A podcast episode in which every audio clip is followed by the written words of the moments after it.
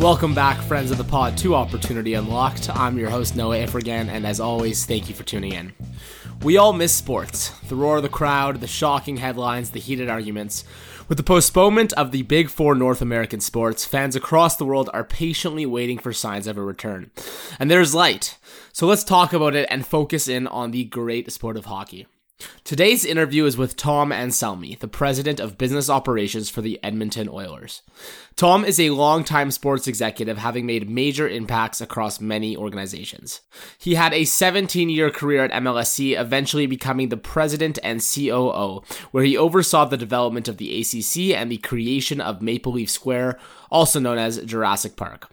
He then served as the CEO of the Ottawa Senators until 2018. Prior to his time at MLSE, Tom played a major role in developing the Sky Dome in Toronto, known today as the Rogers Centre. He was also the vice president at Canucks Sports and Entertainment in Vancouver. Tom is a member of the board of Canada's Walk of Fame and the NHL Alumni Association. He is also an active supporter of Canada's military and in 2011 received the CDS Commendation, the highest military honor for a civilian. With hockey at a halt, the Oilers, along with the 30 other teams in the NHL, have had big questions on their mind about what is to come. Today, I talk with Tom about his perspective on this reality and how the Oilers have reacted. As a disclaimer, this was recorded before the NHL's big announcement of their 24 team playoff format, but nonetheless, we have a great conversation about the state of the league. This is a short one, but I promise a good one. Here we go. Tom, thank you so much for joining us on the show today. Pleasure. Happy to be here. So you're a longtime sports executive, spending almost 20 years with MLSE, then the Ottawa Senators, and now the Oilers. But a lot of people might not know that you actually first studied landscape architecture and engineering, and then started your career as a miner in Alberta and Saskatchewan. What is the story here, and how did you eventually end up in sports?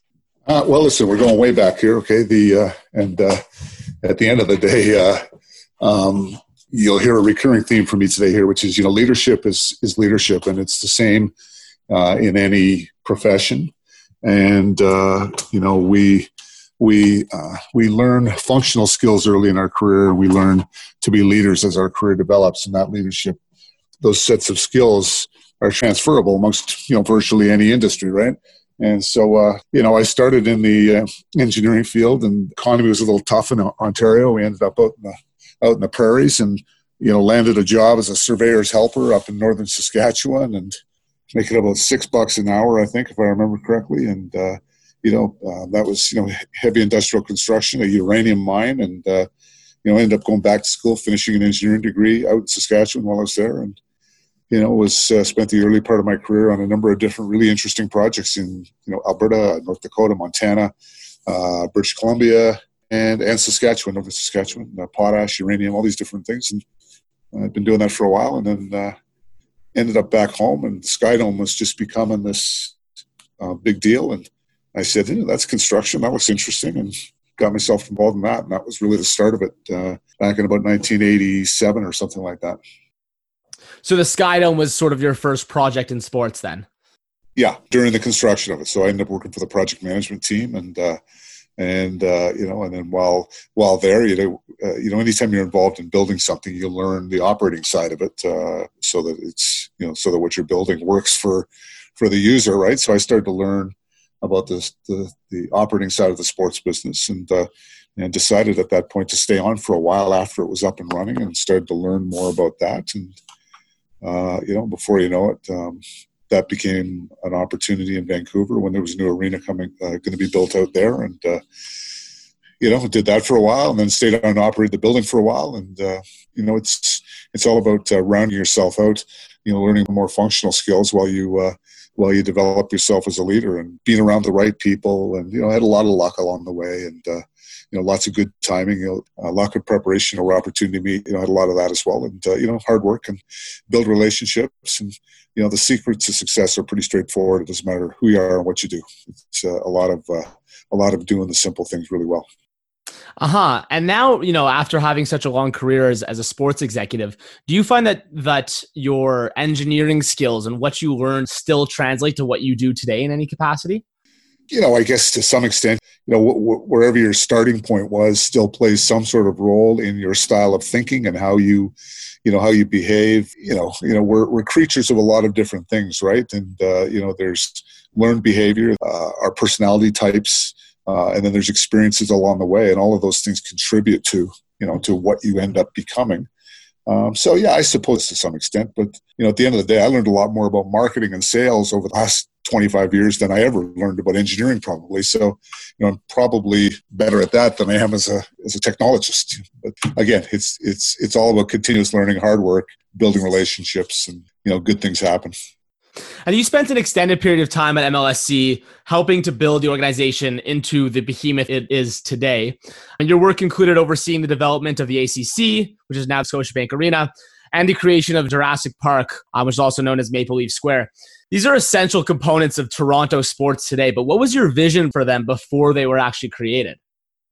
We had a terrific executive team there that, um, and, a, and, a, great ownership group uh, who really challenged us to grow the business. And I mean, I started with uh, with Maple Leaf Gardens Limited before the Leafs and the Raptors came together. Uh, and when uh, the Air Canada Center at the time had already been started, uh, we merged the two companies together, and uh, all of a sudden we now had a venue that needed to change. We changed the venue, brought the two companies together, merged it into one uh, you know, one sort of business culture with two very important brands, the Leafs and the Raptors, two very different brands, two very different fan bases, um, and started to shape the company at that point. Uh, and then, like I said, our ownership group uh, challenged us with growing the business, and that's what really brought us into things like, you know, BMO Field and TFC, and the Marlies, bringing them back home, and Maple Leaf Square, and uh, and what we did out there, and just uh, had a, had an amazing experience there with a great group of people, and we really uh, created the start of something special that you know we saw culminate last year with the Raptors championship. The Leafs are a good team, and TFC's won a championship. The Argos have won a championship, and so the seeds of all of that were sown long time ago. I'd like to think, and uh, and uh, it was a really just a spectacular thing to be a part of. You know, Maple Leaf Square. When we conceived of that, did we expect it to become you know what it became. Uh, no i don't think i don't think anybody could have.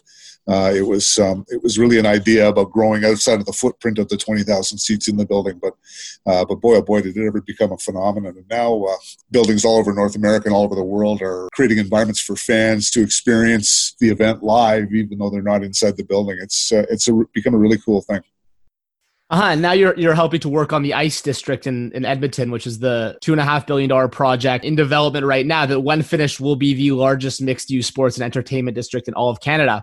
So how's that shaping up? And you know what kind of uh, what kind of environment are you trying to create there?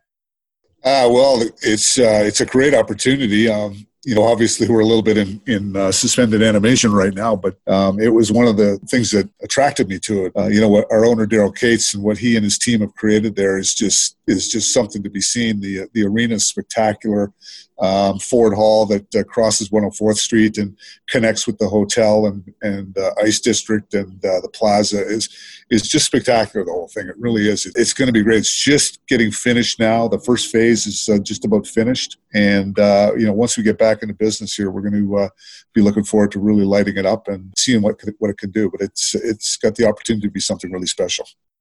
Uh-huh. I'm definitely excited to see how it turns out as well. So now you're managing the business operation of the Oilers at a time where there is no business because of COVID with the NHL being suspended.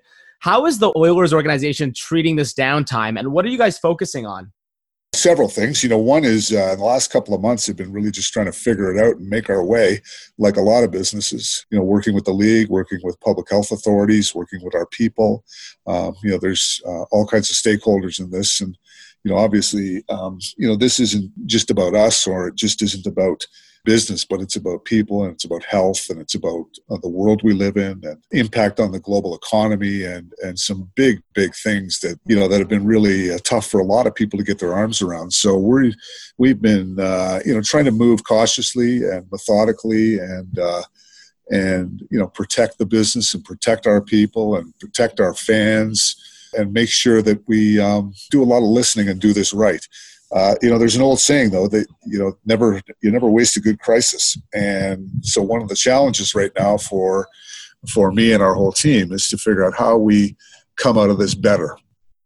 And you became a part of the organization before the start of this season. Um, and the team was, you know, coming off a stretch of a couple bad years without having making the playoffs. But this year, you guys totally turned it around, battling towards a division title when the season ended up stopping. What was the reaction by the team and the organization when things sort of came to a halt and you know you were in the midst of all this momentum?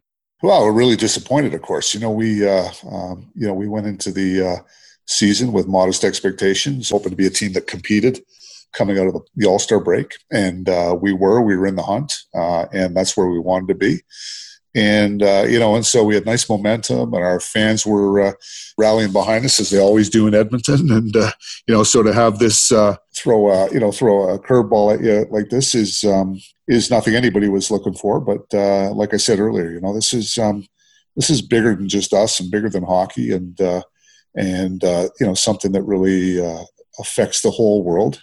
Um, you know, both economically and socially. And so keeping it in perspective is really important too. And, uh, you know, I know the league's doing that as they, you know, evaluate different uh, return to play scenarios and the like. And, and, uh, and, and that's, that's the right way to do this. Uh huh. And in terms of, you know, hope for the future in regards to the NHL season, discussion about what's going to be happening with the season since its postponement seems to be making progress as the weeks go by. For example, right now there's a lot of talk about hosting the rest of the season in some candidate hub cities, which Edmonton is actually a front runner for and has been pushing for. What's your vision for for the end of the season here? What what would be an ideal scenario for you? Uh, well, I think you know the league's been really uh, uh, has been very public on wanting to finish the regular the season um, in some fashion, and we support that 100. percent And uh, they're looking at all kinds of different options uh, and consulting with the teams and consulting with the players and all the stakeholders. And nothing's been determined, but um, uh, we certainly love to play a part of that. And uh, and if we if if that happens, great.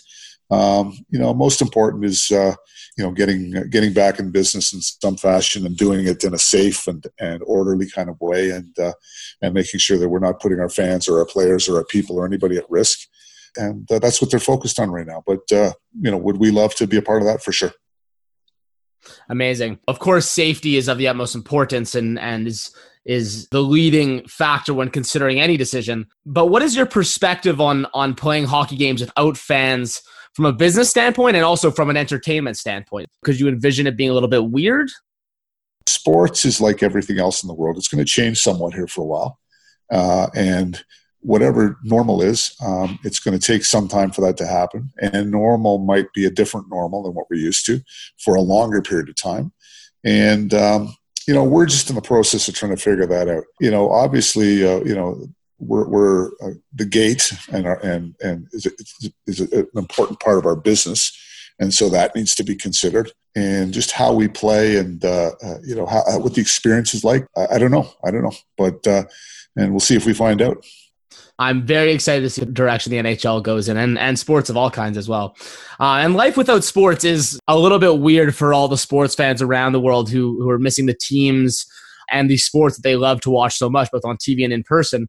For you, as someone working in the sports world who is known to attend and watch every single game that you could at MLSE, and I'm sure you're doing the same with the Senators and now the Oilers, what is life like for you without sports? Well, I, I miss it. I think, uh, you know, uh, sports is an important part of, uh, of, our, of our lives socially and uh, something we all rally around. It's, uh, it's a, a, touch point for people. I remember when 9 11 happened, sports had a lot to do with, with life coming back to normal again after that. They played an important role in, in getting people to sort of readjust after the, the crisis of 9 11. And we haven't had that so far as um, in, in, reacting to this pandemic.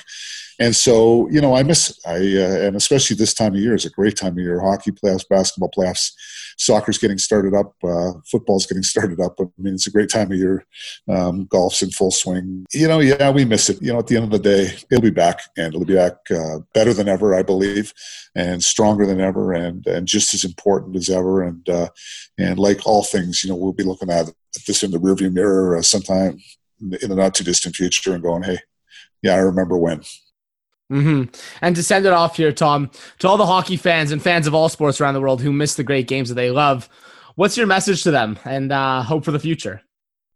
Well, listen, like I said earlier, we'll, we'll be back, and uh, and uh, hockey is uh, you know, is the straw that stirs the drink here for a lot of us in Canada and uh, and North America. It's such a great game, and especially this time of year, uh, the playoff hockey is nothing like it. The uh, Stanley Cup is still, you know, the hardest uh, trophy to win in sports, and uh, and uh, playoff hockey is just spectacular. And but uh, listen, we'll be back, and uh, and um, most important is we all hang together right now and and get through this as a country and do the right thing, and you know listen to the professionals.